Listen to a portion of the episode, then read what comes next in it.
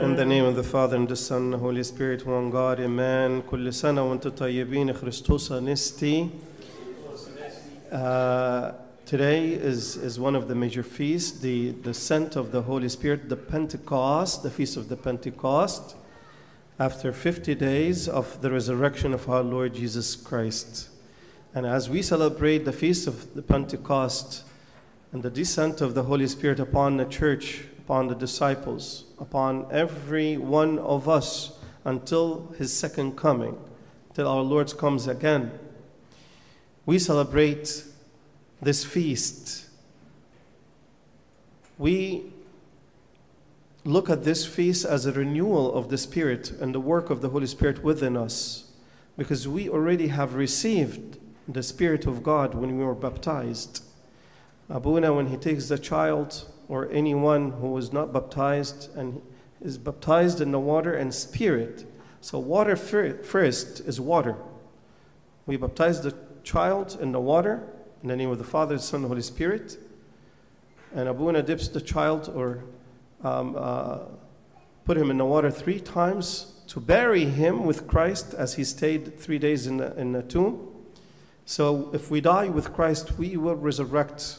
We will rise with him. And then we are risen to receive the Holy Spirit right after.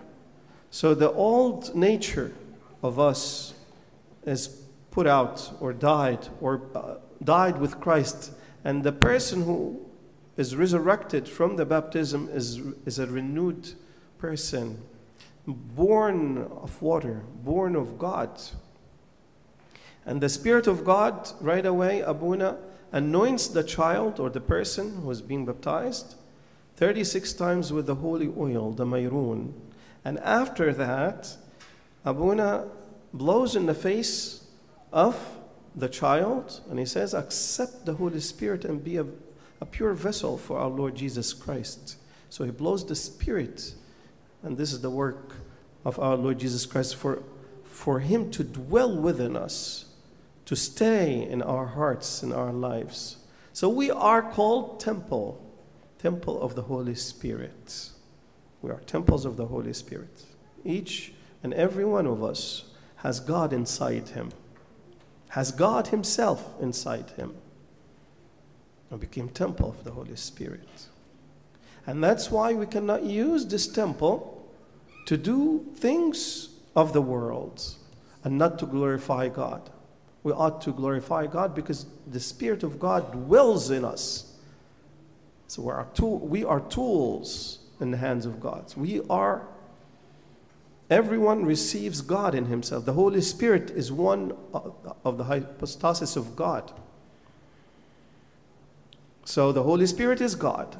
The Father is God. The Son is God, and the Holy Spirit is God. 3 in 1, as we're going to celebrate at the end of liturgy today. 3 in 1 and 1 in 3. So if we have the Holy Spirit, we have God. And we take the body of our Lord Jesus Christ, we have God. We are temple of the Holy Spirit.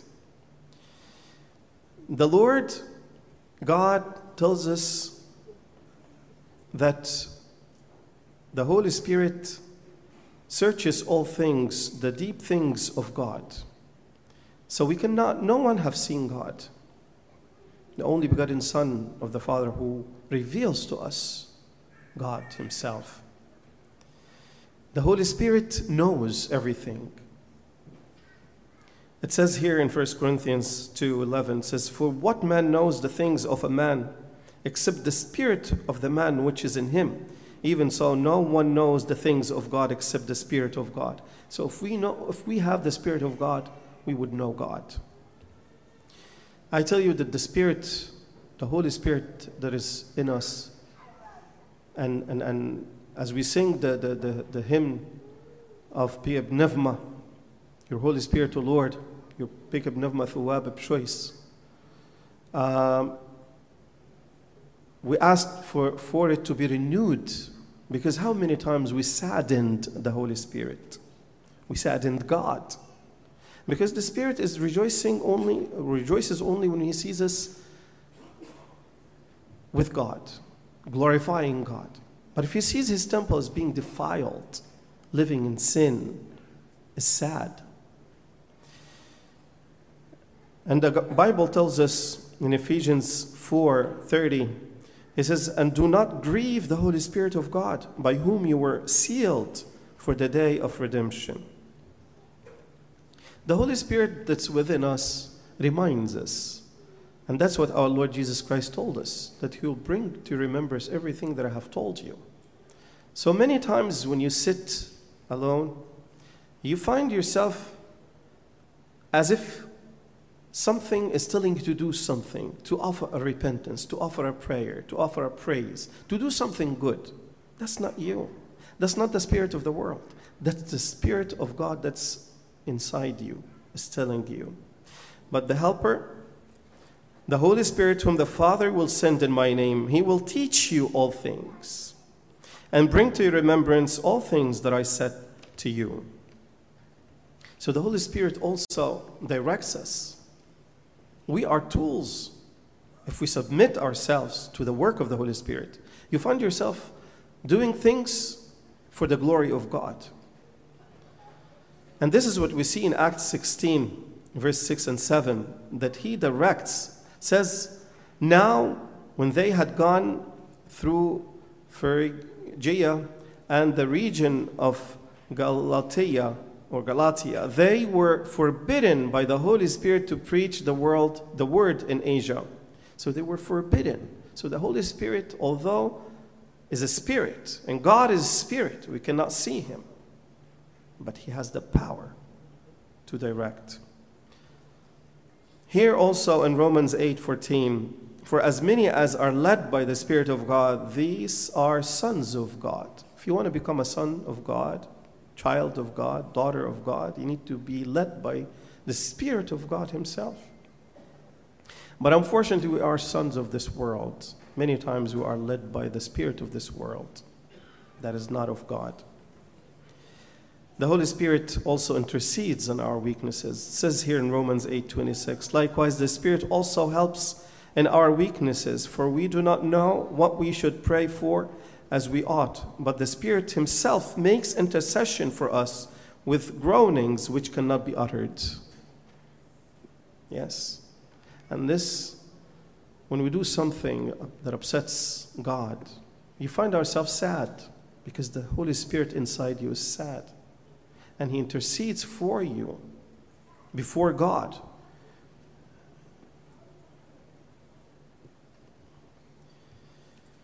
In a way that cannot be expressed, in a groaning, groans inside us. The Holy Spirit spoke through the prophets. In 2 Peter chapter 1, verse 21, for prophecy never came by the will of man, but holy men of God spoke as they were moved by the Holy Spirit. Even when we speak, if we serve God, or we are called servants of God, every word we speak, let it be through the work of the Holy Spirit. The Holy Spirit puts the word for the benefit of the hearers and edifying of the hearers or people who listens to you. The Holy Spirit comforts. So many times when we have, we attend funerals and we find ourselves lack of words, we cannot give them the word of comfort. But we find them comforted through the work of the Holy Spirit. But the Helper, the Comforter, we call it the Comforter, the Holy Spirit.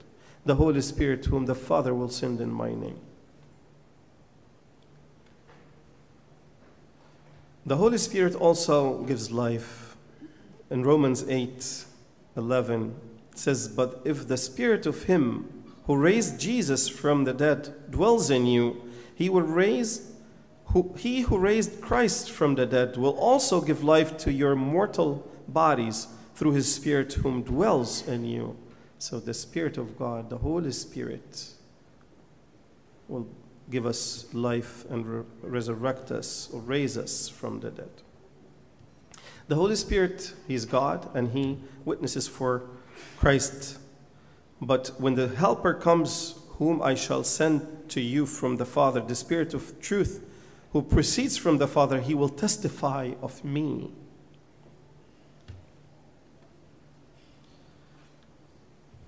We need to be filled with the Holy Spirit. Filled with the Holy Spirit.